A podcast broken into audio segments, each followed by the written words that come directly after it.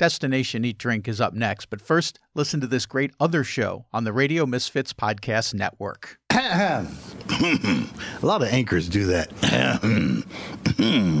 Are you ready? Ah, boy. Okay, here we go. Three, two, one. Hi, I'm Howard Sudbury. And I'm Steve Baskerville. That Let's do good. it again. What? That was good. Okay, you ready? Yeah. Hi, I'm Howard Sudbury. And I'm Steve Baskerville. Back to you on the Radio Misfits Podcast Network. Great Talk Radio isn't dead. It just moved to a better place. RadioMisfits.com. I need an agent. A delicious purple corn beer, ceviche, and pisco sours. This week, we're in the culinary capital of South America, Lima, Peru. Traveling the world to bring you delicious dishes, tasty beverages, and interesting experiences. This is the Destination Eat Drink Podcast on the Radio Misfits Podcast Network. I'm Brent Peterson, host of Destination Eat Drink, the travel podcast for foodies. Each week, we visit a different foodie destination and sample the food and drink and cool things to do there. This week, it's the culinary capital of South America, Lima, Peru. Lima was once a quick stopover for tourists making their way to Machu Picchu, but not anymore. Today, Lima boasts a bounty for foodies with everything from world renowned high end restaurants to tasty and inexpensive hole in the wall spots. And we'll talk to Lima culinary food guide Samantha Lewis about her adopted hometown and some of the best places to visit Lima in just a moment. But first, let me remind you to subscribe to Destination Eat Drink wherever you get podcasts, whether that's Apple Podcasts, Spotify, TuneIn Radio, or you can go to RadioMisfits.com. There's also DestinationEatDrink.com. Just click on the podcast tab. We've got them all listed there too. Samantha Lewis is an American expat from Kansas City living in Lima, Peru. She and her husband operate the Lima Gourmet Company, an outfit that offers food tours and cooking classes in the culinary capital of South America. Destination Eat Drink. Samantha, you're originally from Kansas City. How did you wind up in Lima, Peru? That's right. I made it a long way from home. Um, I am from Kansas City. I actually studied abroad in Spain when I was 16 and fell in love with it. Went back, did my undergrad there, and that is where I met my husband, who's Peruvian. Um, we were working together, uh, working in media and kind of traveling around for the job. Uh, before we decided to come back uh, to Peru. And so we came back about nine years ago, and that is how I ended up in Lima. My mom grew up in Kansas City, Kansas City, Kansas. Her whole family's from Kansas Yeah. City, Kansas. They all went to Wow. they all went to Shawnee Mission, East, West, whatever, um, Yes. back in the day. And of course, I still have family there. Do you get back to Kansas City at all? And if you do, what are some of your favorite places to go there? I actually just came back from Kansas City two days ago. Okay. Uh, we usually, yeah, so it's lovely. We go every year. We have a couple small kids, so we have to get in all the family time. All of my family's still in Kansas City. So we go back, and I spend a lot of time actually out with my cousins, just kind of discovering new parts of the city. It's a city that has had a, an, a almost a revival over the last 10 years, and they are just focusing on different areas of the city and you'll find these new gastro pubs opening up a lot of chefs doing really cool innovative things um, so we spent a lot of time in the crossroads district uh, which has different shops kind of opening up and again different restaurants.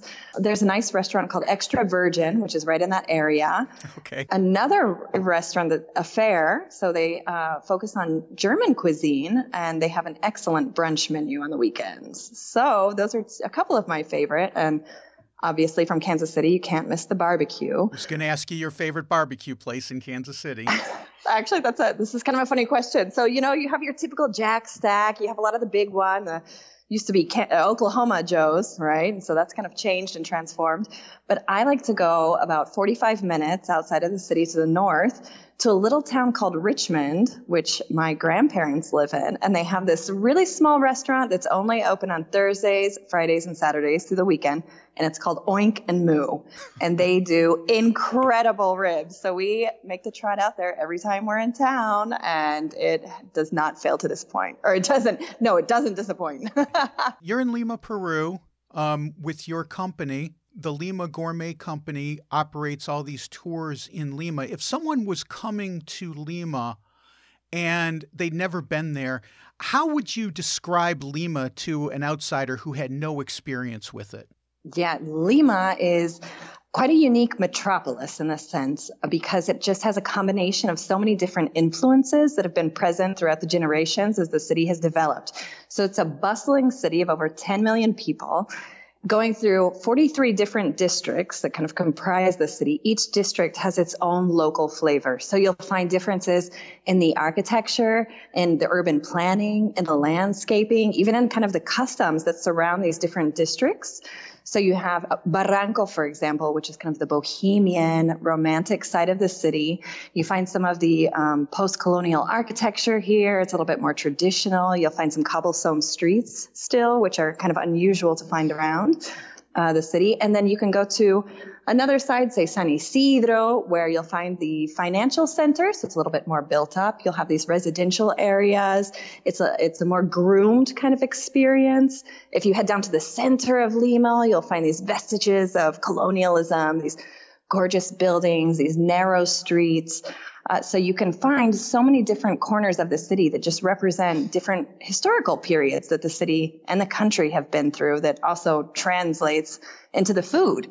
So you can find different restaurants and different styles of restaurants throughout these different districts, kind of depending on what you're you're looking on. So my recommendation is, you know, it, it can seem overwhelming a little bit. It's kind of this bustling city with a lot going on, and it seems kind of chaotic from certain perspectives, but it's an organized chaos that provides for a lot of flavor, a lot of color, a lot of sounds. There's so much going on.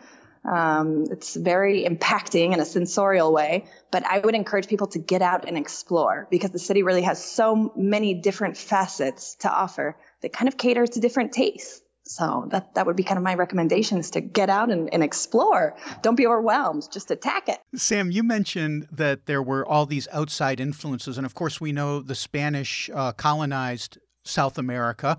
But one thing that I found really interesting was the large Chinese population in Lima. And I guess I shouldn't have been surprised. It's a Pacific coast country, Peru. So mm-hmm. it's not too surprising that you would have a Chinese population. But talk about the Chinese influence on Lima. Is there a Chinatown that we can visit in Lima? And what might be some of the dishes that we might have? So, Peru, and especially in its cuisine, but again, you can see it in different sectors and in the country, is a country of fusions. And one of those, like you very astutely mentioned, was the Chinese influence. So after the abolition of slavery, um, you had many Chinese workers coming to Peru to kind of fulfill that void. So they would work um, primarily in agriculture. And as they continued to work, they were salaried workers. They began to grow socioeconomically, have more acquisition power there. And so really forms communities and pockets all throughout the country. One of the things that they brought with them is our different cooking techniques and different cooking styles. The wok was introduced by the Chinese. So what they couldn't get though, being in Peru, would be ingredients that they were used to back in China. So this is where this fusion starts to be born. You have these Chinese cooking techniques and traditional dishes, but using Peruvian ingredients. So that's what you'll mainly find. You have restaurants. The restaurants here in Peru with the Chinese influence are called chifa. So um, some of the dishes that you'll find there is a Chinatown. It is close to the center of Lima. There is a main boulevard and a couple surrounding streets. It's kind of a reduced section of town, but it's right off of really close to the main plaza, which is the Plaza de Armas. And some typical dishes that you could find there would be chaufa. So your arroz chaufa, which would be your kind of uh, stir-fried rice. It comes from chaufan, so fried rice. And so one of the things that makes it a little bit different here is that it has a bit of a smokier flavor cooked over high heat. You'll also have another dish that has become one of the flagship dishes in Peru called lomo saltado. So this would be a Chinese Peruvian fusion as well that is just mind blowing. So you take this really nice, finely cut sirloin steak. And you're going to cook it again in a wok over high heat. And you will cook it with a type of chili pepper called the yellow chili pepper, some tomato, some onions, parsley, and a little bit of soy sauce. You throw in some potatoes as well, so your fries essentially. You um, cook it in the wok, and then it's served with rice and a little bit of uh, corn as well, generally in the rice. So this is kind of a star dish that just packs a punch in terms of flavor. And this is also going to be an influence from the Chinese. And, and, you'll find different variations of this dish, the lomo saltado, like in the tallarín saltado, which is going to be instead of a rice base, they're going to use it with noodles, so more of a pasta base there. But again, with the same kind of smoky flavors, sirloin steak, the chili pepper. So it's it's quite fragrant as well. You have the the parsley that's introduced in the dish. So it's uh, combines a lot of different influences just in, in one dish. The peppers that you mentioned, would we be getting hot peppers in typical Lima cuisine or is it sweet peppers? So brilliant. So there are over 400 varieties of chili pepper in Peru. And out of all of these different dishes we have, and this is uh, largely thanks to the fusion. So you have the Japanese Peruvian fusion, which is Nikkei. You have chifa that we've already talked about. You have the Creole fusion that came with the Spanish and through the slave trade, really the African influence that we see here, in addition to the Spanish and Italian. So out of all these dishes, there are over 300 national dishes that are recognized in Peru. 70% of them use some kind of chili pepper. However, the dishes are not particularly spicy. Peruvian cuisine is really all about balance and finding that point of equilibrium between the dishes, not only in terms of taste, but also in, in the whole experience, the texture of the food, the aroma. There's this saying that it has to enter through your eyes, the dish first. It has to be, you know, visually pleasing. And so with the chili peppers, it really just adds um, another dimension to the dish. It makes it a little bit more sophisticated, brings the flavors together as well. So this particular chili pepper we've been talking about, uh, which is the yellow chili pepper called ají amarillo in Peruvian Spanish, is one of the more prevalent chilies that we use. Uh, more than anything, so it turns the color. So the color of the chili is actually orange, but when you use it in the in the dishes, it turns kind of the creams and it gives it a nice golden color, a nice yellow color. And it's more for aroma. It's a very aromatic chili and it's a little bit spicy, but a very mild spice. So we don't use sweet, sweet chilies very much. They're usually spicy, and we have a whole range of, uh, you know, varying kind of intensity on those chili peppers. But it's more than anything to add that that next dimension. However, you have a, a very traditional dish like ceviche that uses the limo chili pepper, which is very spicy. And the locals say, you know, if the ceviche isn't spicy, it's not ceviche. So you definitely have these these dishes that require that kind of that fire that, that comes in afterwards. The ceviche is probably the best known dish to Americans that comes from Peruvian cuisine. It's made its way into the United States. What can we expect from uh, ceviche when we're in Lima, and what are some of the different variations on that dish? Because the way I understand it is everyone's got their own little spin on ceviche. Yes, absolutely. So ceviche has absolutely become this breakout star flagship dish that is representative, almost an ambassador of Peruvian cuisine that you can find in all different menus abroad. I've seen it just like as you were saying, uh, in restaurants that aren't even Peruvian restaurants, you'll find ceviches. So the history of ceviche, now there are different sources on this and kind of different stories. A little bit comes from a Spanish influence, but here in Peru, there's a civilization called Caral, which dates back 5,000 years, and they have actually found evidence of the indigenous populations using the fish and marinating it in um, banana passion fruit. So this is a citrus fruit. They would marinate the fish overnight and then eat it the next day. So this is kind of a the first um, the first time we've seen ceviche here in Peruvian history. So when you come to Lima, you have all the different variations that you've been talking about. So the classic ceviche is going to be just with lime juice. So the limes were introduced by the Spanish. So this is fairly modern, right? Um, so your classic ceviche is with lime juice, but the base of any good ceviche is the tiger's milk. So the tiger's milk, and it's called tiger's milk because it is an aphrodisiac. Okay. So it has, um, every restaurant has their own special recipe, and many of them do not give out this information because this is the base of their dish. So it, it generally has some kind of cilantro, chili pepper, a little bit of ginger, Sometimes they will use some mayonnaise to kind of even out the flavors and bring them together and give it a creamier consistency. So the tiger's milk is really where the secret of the dish is. But in, in different restaurants, you can find kind of that Nikkei Japanese fusion. So in Peru, uh, we have very good tuna. So you will find a tuna ceviche, which um, uses a little bit of soy sauce, some sesame oil, um, avocado, which you wouldn't find in your traditional, your classic Peruvian ceviche. So that's that's kind of one of the variations going through the Nikkei cuisine. Um, whereas your classic ceviche would generally use sea bass or flounder. It's recommended that you use a delicate white fish so that the citric acid of the lime juice can really cook the fish because it's, it's cooked. It's not actually raw. It's cooked by the citric acid. And if you have those kind of uh, oil, more oily fishes like a tuna or a salmon, it's going to be more like a tartar, right? Apart from the ceviches, you can have them made. Another way people like to prepare them in different restaurants are using different types of chili peppers. So we were talking about all of the varieties. Some of them are a little bit more floral or a little bit more, um, a little fruity in their flavor. So it's going to change that aromatic effect that brings the dish together as well. So we'll find that in the different ceviches. Uh, you can also find fried ceviche, so the fish or sometimes uh, squid, the calamari has been fried and included in the ceviche.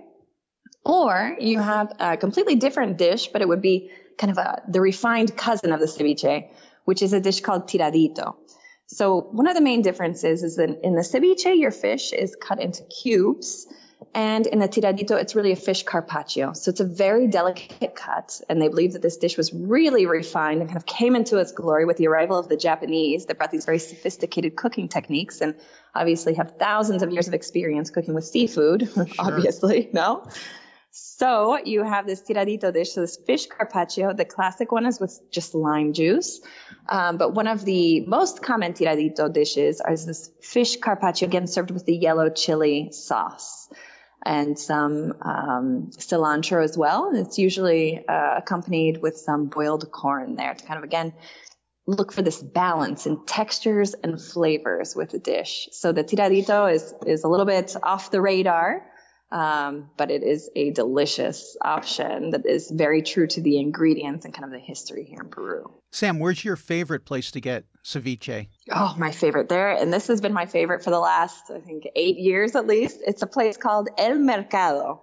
It is a ceviche restaurant, kind of on the other side of Miraflores. It's Miraflores is one of these 43 districts. It's kind of the, the tourist center where you have a lot of the commercial activity uh, based. But if you go on the other side of the district, you're going to find a lot of uh, mechanic shops, actually. You'll find mechanic shops that are peppered throughout, and you'll find right next to them these very kind of fancy, higher end ceviche restaurants. So you'll find this mix on the side of the city, which is really interesting as well.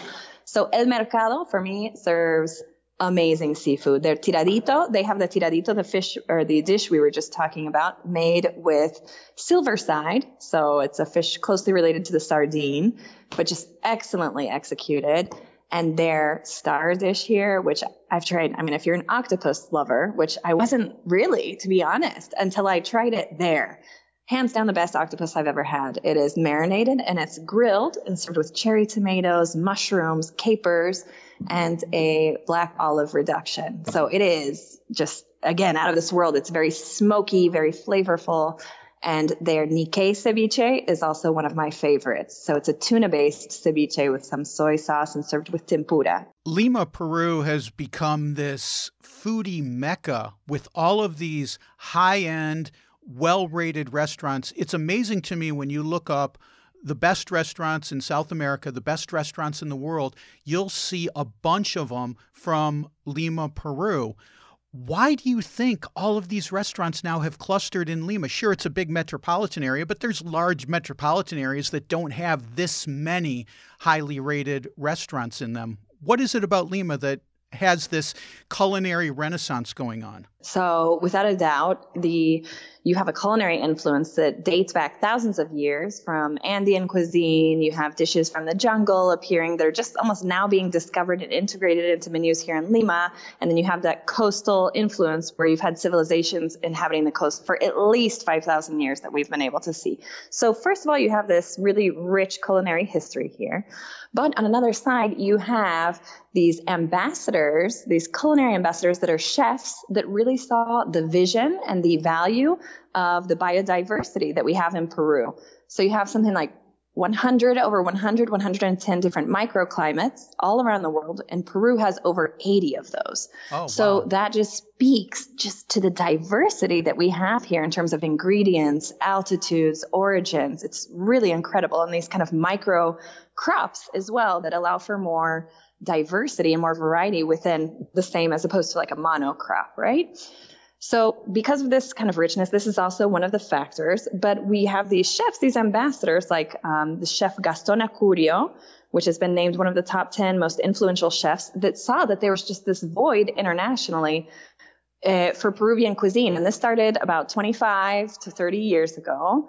And Peruvian cuisine wasn't known at all abroad. So what he really decided to do was position it as a high end option and as an experience. So as opposed to say Mexican cuisine that was almost taken over by really Americans and transformed, not, not through Mexico, but now Tex-Mex, is almost, yeah. almost exactly more prevalent and people associate Mexican cuisine many times with Tex-Mex. So this has kind of changed the brand of that cuisine, whereas Peru didn't have one. So when Gaston started opening opening his uh, restaurants abroad, he would pick the most exclusive parts of town and really aim to position Peruvian cuisine within this void as a high-end option, just because of the biodiversity. He's a classically trained chef at, at the Cordon Bleu in France and Paris.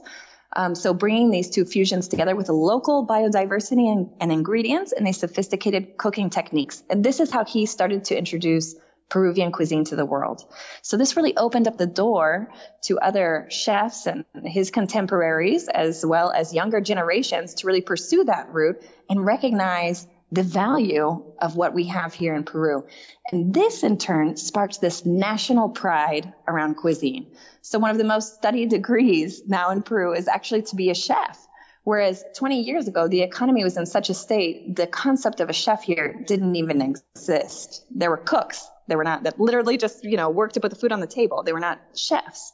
So this has evolved tremendously. We have um, the cooking school, the Cordon Bleu, which is here in, in Miraflores in Lima, which is the only one in South America. You have more cooking schools per capita than any other big city in the world. So it's become a source of national pride that started to unite all different socioeconomic segments, different cultural segments of the country and bring everyone together around the food. So when you have this such a, a united domestic front to export their flavors and tell the story of their country through the dishes, then you know the power in numbers is really incredible and so they really helped to follow gaston and, and, and, several other colleagues of his and different chefs that have really made way like pedro miguel schiaffino is also very has been um, instrumental in introducing Amazon Amazonian cuisine to the world.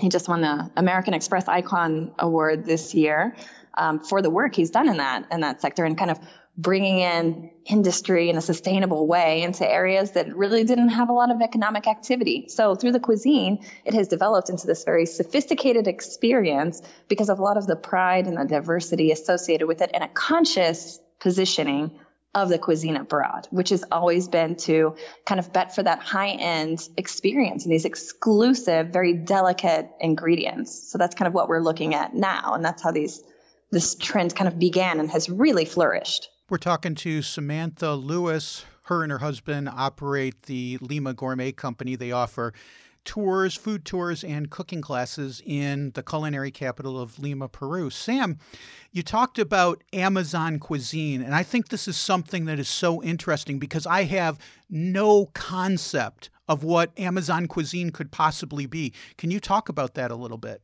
Yes, and it's very interesting that you make this point, Brent, because even people from Lima, from the capital, are not familiar with cuisine from the Amazon. I mean, have no idea. It's only just beginning. So Peru is a country of about 33 million people, and in Lima we have between 10 and 11 million, so nearly a third of the country's population. And in Lima, I mean, Amazonian cuisine, even just a few years ago, was unheard of. So you have this chef that I mentioned, this Pedro Miguel Schiaffino. He opened a restaurant called Amaz. He has another restaurant that's been several times on the top 50 restaurants in the world called Malabar. And from there, he opened up through Amaz to really focus on the work he was doing in the Amazon. So um, there are several different kind of characteristics here of of this kind of cuisine. It's got a very smoky flavor, and a lot of that can be attributed to the cooking methods, right? With wood being in the jungle, there was uh, an abundance of wood available, and this is how many of the dishes are cooked. So you have this nice smoky flavor. Uh, you have a lot of the citrus flavors coming through. Um, most of the biodiversity we do have in Peru is from the jungle, which actually occupies almost two thirds of the country's territory. So you have this fruit called cocona, which is a nightshade.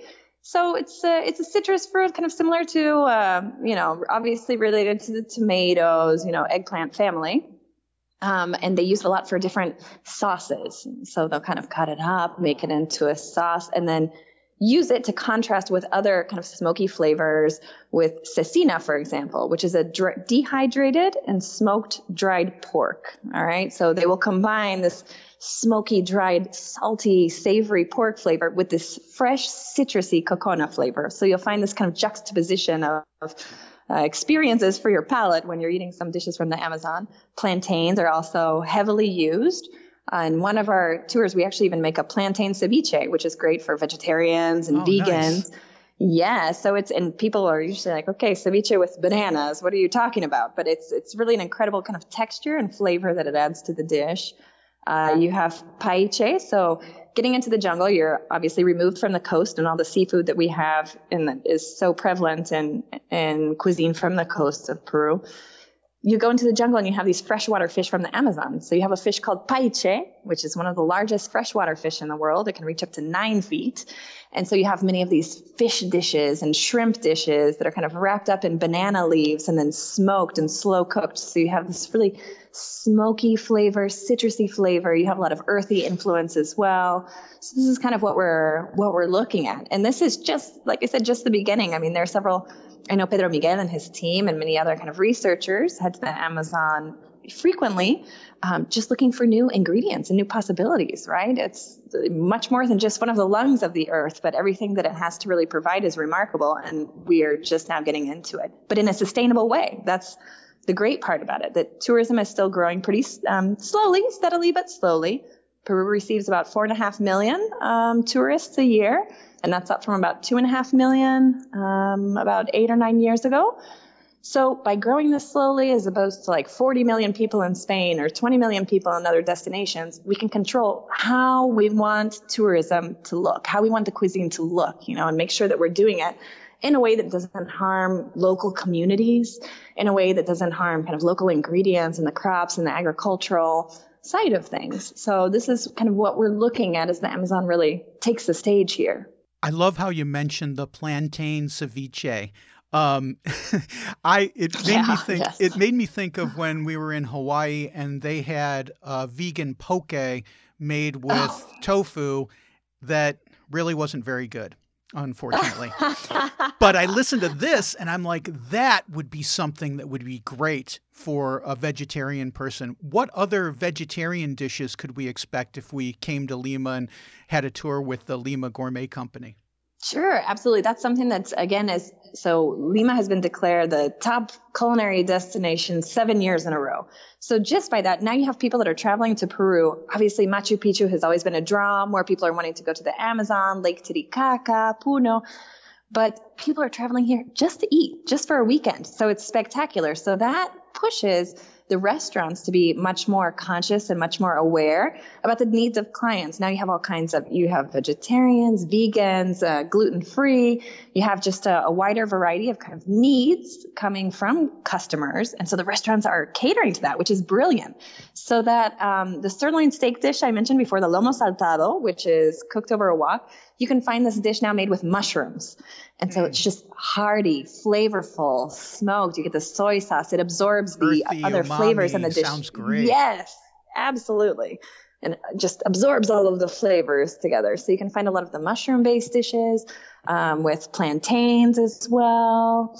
Um, you can find, I mean, we have a, quite a, a variety of peppers. So they do a lot of stuffed pepper dishes for celiacs, for example. Quinoa, quinoa is one of these pseudo grains that has exploded, you know, all over, you know, globally, but it is native to Peru and Bolivia.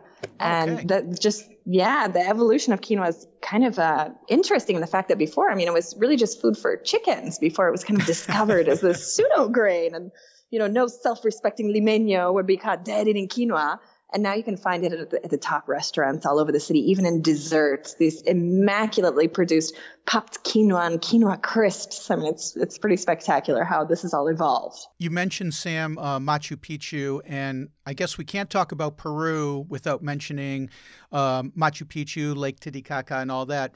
And I think what Americans need to understand is that if you go to Lima, you're not going to do a day trip to Machu Picchu. It's on the other side of the country. You've got to really Yes. fly to get there. Um, Yes. but if someone were going, were coming to Peru and they were going to make Lima uh, part of their vacation, and then they were going to Machu Picchu, what would be your advice to them? Well, the planning stage is crucial because we have seen this that a lot of people eh, initially start the trip, they're looking at it, and they, they come into Lima and they think they're going to do a day in Machu Picchu and you're all set, and then maybe the jungle and kind of hit it all up. And while it's not a huge country, uh, the distances, I mean, it's not somewhere you can just drive. We're talking about driving through the Andes. You have to catch a flight. And the altitude is a major factor. So here, um, Lima is a coastal town. We are sitting on atop cliffs that are about 300 feet, 100 meters tall, right here on the sea. But when you go to Cusco, the altitude is a, is an issue. So people need to acclimate before they start, you know, the hike to Machu Picchu, which is actually lower than Cusco. So now, and we have only seen this in the last few years, people used to fly to Lima, from Lima to Cusco. It's recommended you take at least the first day to acclimate to the altitude. The second full day you will need to do to Machu Picchu because you have to make it there and then make it back. So this is a full day experience. And then the third day you would come back or leave from Cusco to head wherever your next destination would be. But um, to avoid that kind of acclimation and make sure people feel a little bit better and, and really take make be- better use of the time, people are going directly. They'll fly into Cusco and then go directly down to the Sacred Valley and spend some time there before heading to Machu Picchu. By the time they get to Cusco, then on the second or third day, they're already used to kind of the oxygen, the altitude, the fresh air, and the heights of the, the Andes. So we, we would actually recommend that route, kind of doing it backwards from the classical routes. So Lima, then to the Sacred Valley, and then to Cusco. And then from there, um, you're just a hop, skip, and a jump away from the Amazon. And this is kind of a trip that people only make maybe once or t- maybe twice in their lives as a destination. So we would recommend definitely heading to the jungle. You have these great Amazon river cruises now. You have these uh, beautiful eco lodges that have canopy walks. So it really has something for everyone. Adventure tourism, whitewater rafting, wine tours. I mean, you can really run the gamut in terms of experiences here, but definitely make sure you have enough time. So Peru is a destination that, uh, depending on where you're coming from, I, I you would want to give it at least a week. At least. Sam, uh, we were talking, a lot of these restaurants we were talking about, you talked about elevated Peruvian cuisine, elevated cuisine in Lima. But one of my favorite things to do is find these little hole in the wall places. I, I think of uh, when we were in New Zealand in January, um, finding a place that a bartender recommended to us that wasn't in any guidebook. You couldn't find it anywhere. You had to know how to get there. What are some of the hole in the wall places that we could uh, go and visit when we were in Lima? Yeah, absolutely. So there is, this one's a little bit, I'm going to give you two options on this one. So sandwiches are a big part of culture here. So when I'm talking about sandwiches, there's the chicharron, which is your fried pork belly served with a Creole sauce. So it's going to be red onion, uh, raw red onion, some lime juice. Um, some people use parsley, some people use um, cilantro or even mint, and then some limo, some very spicy chili pepper. So this kind of sandwich is served on some French bread or a butifarra, which is Peruvian country ham that's been marinated in different spices and then baked, also served with the same kind of Creole sauce. So one of the most famous kind of emblematic places in the city is called La Lucha, which has a pretty wide variety of these sandwiches. There's um, a couple located in the Miraflores area that they just opened a new one, but it started out as this really small classic place, kind of in the back of an alley, where you would have um, just a pedestrian walkway and little chessboards sitting out through all, all throughout this walkway. So you could just kind of walk around the Mir- Miraflores' Central Park and then pass through the alley to get your sandwich. So La Lucha is a great option. There's another one in, in Barranco, which is kind of this artsy bohemian side of the city that hardly anyone knows. I mean, I we live in this area, so we go here all the time. It's called Cafe Alicia. Okay, it's just this really small hole in the wall. The only people you're going to find there are really older um, Peruvians that live in the neighborhood as well. You'll see the senoras getting together for their coffee in the morning here, or sitting down to read the paper. And they serve the most incredible butifarra, which is this country ham sandwich with this Creole sauce, which is just out of this world. And that will not be in any guidebook, but it is definitely worth the visit there. So you talked about the locals hanging at the sandwich shop would this be a place where you could go and maybe uh, strike up a conversation with a local? And or how else would you do that? Would you meet a local and maybe uh, talk to them about their city yeah, you know, Peruvians are very, very friendly and they are just over the moon that the country has garnered so much international spotlight, especially for the food, because this goes back to the national pride factor that we were kind of discussing earlier. So even before you start to plan your trip, if you know any Peruvians at home and you say, hey, what should I do? What should I make sure to include? Nowadays, before telling you Machu Picchu or the Amazon or, you know, the these these mummies that they have in the north of Peru, they're going to start talking about the food. All right, these are the places you have to go. These are the dishes you have to try. This is my favorite bartender. This is the kind of information you're going to get. So if you go to any of the local restaurants and just, you know, they can even overhear you. Many times this has even happened to us, you know, even if you're speaking English or you're traveling they will jump in and come right to the table and say, well, how do you like it? What did you think? Can, may I recommend this is how you eat it? This is the correct temperature. Now try this and this in the same bite. So food is something that is uniting people at the same table just across the board. So walk into any of these places and anyone will just be delighted. And if they don't, you know, if there's a language barrier, don't worry. Food completely crosses that. Of anyone course, can communicate yes. through food, right? Yes. So absolutely, that would be the best way. Restaurants just walking around, uh, they'll be more than happy to give their recommendations. You know, it reminds me again of being in New Zealand in January. As an American going down there, the Kiwis were so surprised to see us traveling Mm. so far to go to New Zealand and not Australia that they were Oh. always curious, asking us questions, you know, striking up conversation. So it sounds like Ah. it's kind of the same type of thing happening in Lima with uh, folks coming from uh, United States or other other places. Exactly. And as it really hasn't been on this kind of, you know, under this international spotlight for so long, you, it's not really a mass tourism destination yet.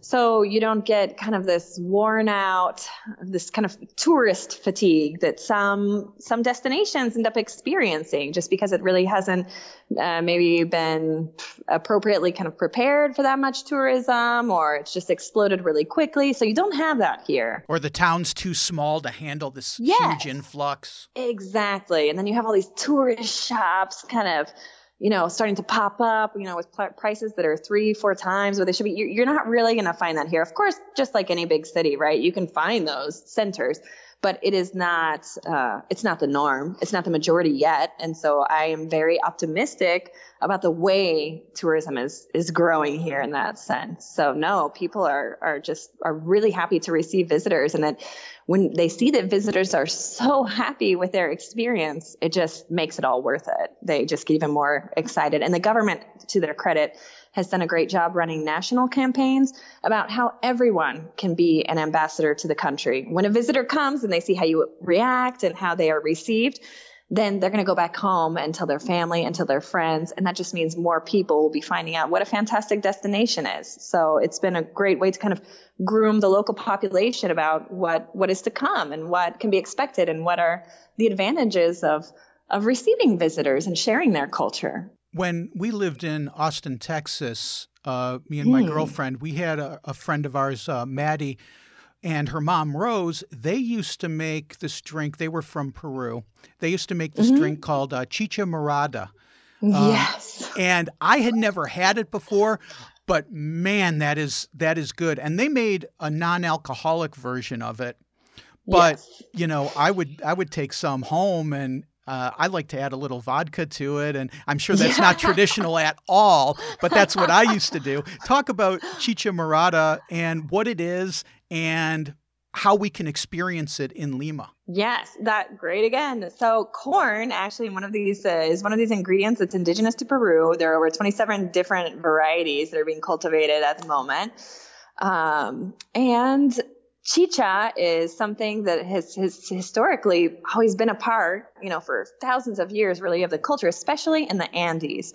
So you have two types of chicha. You have the chicha morada, so morada being purple, which comes from the purple corn. So the purple corn itself, which is a superfood and has great antioxidant values, you know, now that superfood is are kind of making their way around. Yeah, I killed all the superfoods with the vodka, Sam. Yeah. so that was out. well, you're sterilized. You're good to go. Um, so yes, the purple corn drink. Um, is going to be generally the purple corn drink is non-alcoholic and you can find that in Lima. You don't have to be in the Andes for that. This is kind of the non-alcoholic that is preferred. If pisco sour is the most ordered alcoholic drink, chicha morada is going to be the most ordered non-alcoholic drink here in uh, in Lima. So it would be kind of, or in Peru, really. It's kind of the equivalent in the south of the United States to like a sweet tea. So that's what people are, are ordering, right? It's a very sweet, sweet drink, very flavorful, has a lot of sugar, uh, pineapple juice, the cloves. So you have, again, very aromatic. You have a lot of yes. ingredients coming together for very intense flavor. And then you have in the Andes, traditionally, chicha would be a fermented corn drink, so like a corn beer. So when you have these ceremonies traditionally, like the Pachamanca, which is where they um, dig a large hole in the ground, place some very hot stones, then you place a blanket over it, and very traditional ingredients like potatoes, corn, chili peppers, sweet potato, cassava, um, sometimes some kind of meat and different herbs. Then you'll cover it with the stones again, and then cover it with uh, the earth, the loose earth, and then you let it cook for two to three, depending on what your, a couple of hours, depending on what your ingredients are. So during this ceremony, when they would take out the food, they would do an offering to the Pachamama, so the Earth Mother, to thank her for, in the Andean cosmovision, you know, at the end at, at harvest season, for all of the abundance. Um, this chicha, this fermented corn drink, was always kind of played a part in that. And they would always give a drink, kind of an offering back to Mother Earth showing their gratitude for the abundance of the harvest that year. So this is kind of a staple in the Andean, even cosmovision and in a lot of ceremonial um, rituals that you're going to find in the Andes. So it's it's huge. It's a big thing. so chicha morada or the or the chicha, yeah. Oh, but you I can gotta, definitely try try both. I got to try that chicha at some point. That sounds fantastic. Yes. What about yeah. the pisco sour, Sam? We have this in America. A lot of people know about it, but talk about the traditional pisco sour and what's in it how it's made. Yeah. Sure. So great. So pisco is going to be uh, a distilled. It's it's a liquor that comes from distilled grapes. So grapes are also not indigenous to the region, but they were brought with the Spaniards right right around their arrival in the mid 16th century, towards the end of the 16th, mid about 1580 or so.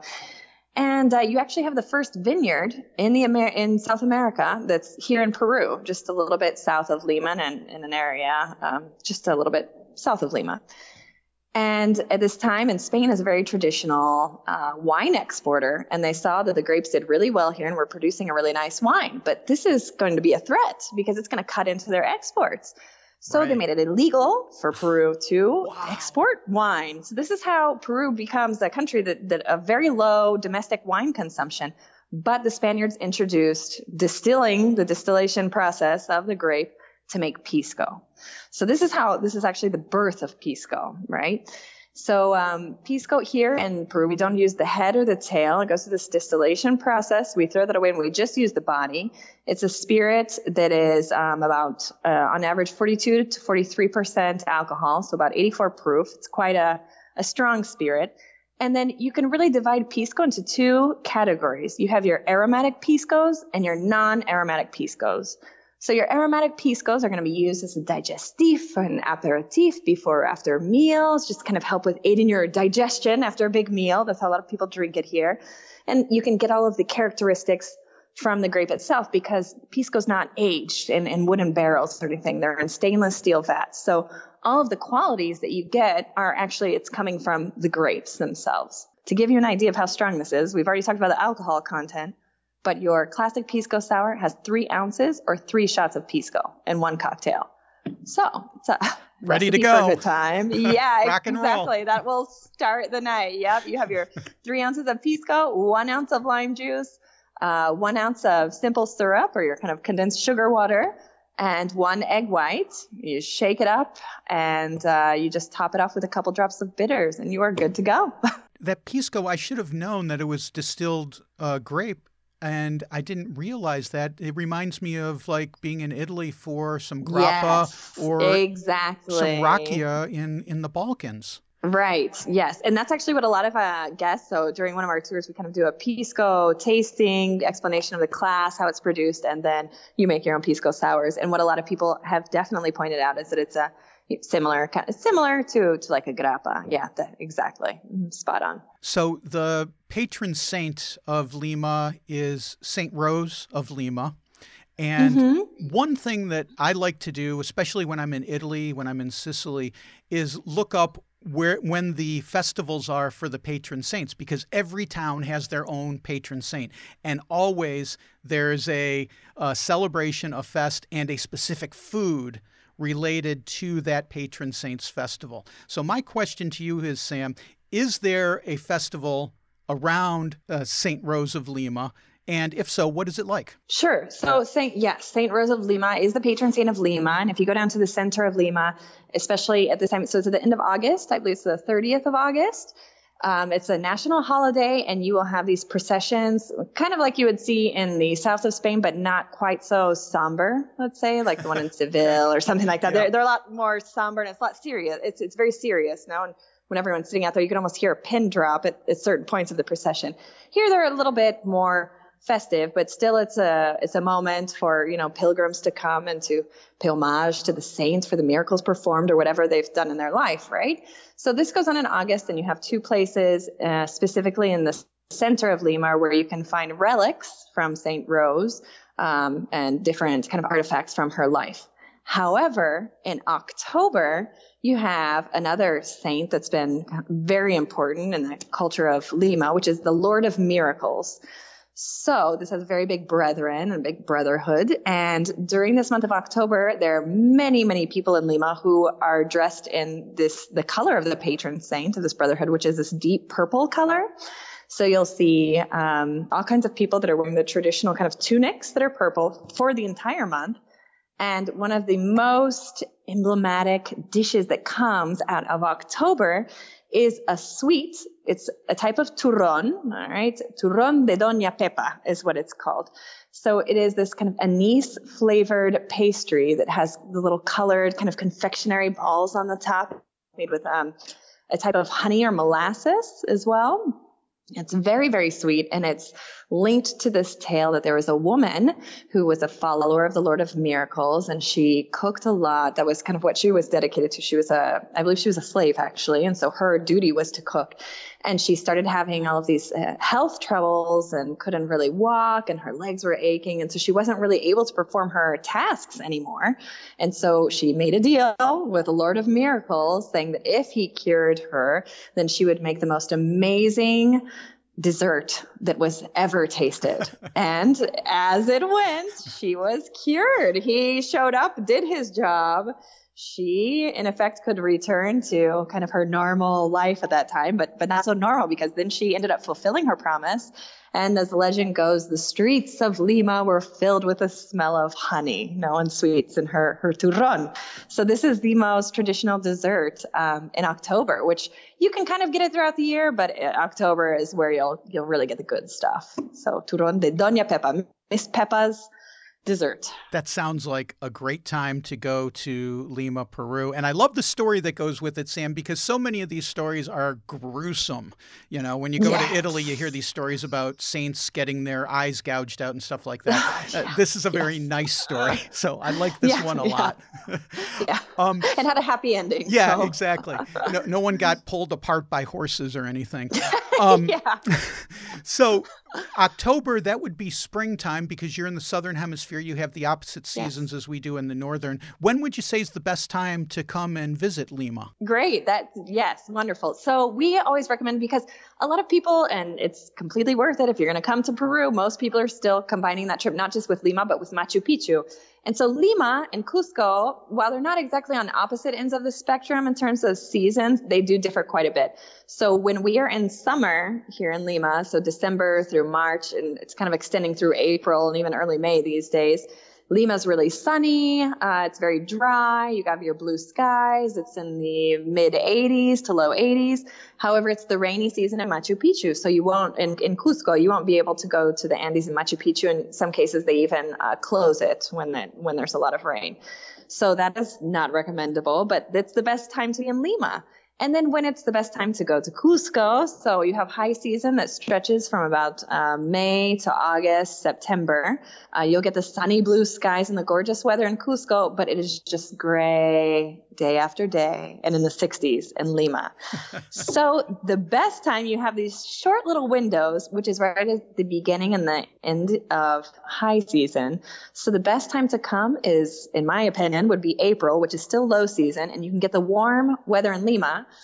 And then it's a little bit riskier, but you get mostly sun when you go to Cusco. You might get a rainy day or two that you wouldn't really get in June, let's say.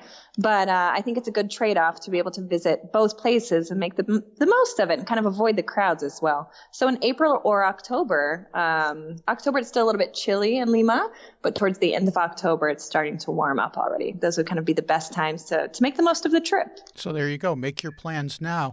Um, Samantha yeah. Lewis, it's been just a delight talking to you. Before we let you go, tell us how, if someone's coming to Lima, how they can see you and make reservations for a food tour at the Lima Gourmet Company. Brent, it has also, let me just say, been a pleasure talking to you. Thanks so much for reaching out. Your questions, I feel, have been very relevant, very poignant, and have really allowed us to touch on some of the most interesting factors of what people can do when they come to Peru and just what the destination has to offer, which is really so much. So if you want to join us, uh, the company is called the Lima Gourmet Company, Lima Gourmet. Um, you can just look us up uh, on Google. All of our reservations are, you know, directly, everything's automatic, uh, automated instant confirmation. We have a team working around the clock to make sure that travelers are well looked after and like you're visiting friends in the city. You know, that was always, that's always been the idea behind what we do my husband and I, we had to travel a lot for work and we like to choose our destinations based on where our friends are at the moment. So we'll go and meet up with a local that kind of shows us around without making us feel like tourists. And so that's what we've decided that we wanted to give back to people. So just look us up. We're Lima Gourmet and we would be happy to show people around and give them an idea of the city, history, culture, economics through the food. Oh, thanks, Sam. Uh, we'll look forward to being in Lima, Peru real soon. All right. We'd love to have you, Brent. Come on. Pisco Sours, Blue Corn Beer, world renowned restaurants. If that doesn't make you want to drop everything and head to Lima, I don't know if I can help you. Thanks to Sam for making the time to talk with us today on Destination Eat Drink. And that's going to do it for this episode. Don't forget to check out the website, destinationeatdrink.com, for more great destinations and foodie travel guides. Destination Eat Drink is distributed by Ed Silla and the Radio Misfits Podcast Network. I'm Brent Peterson, and I will see you down the road. Join us next week for another culinary adventure on Destination Eat Drink, a presentation of the Radio Misfits Podcast Network.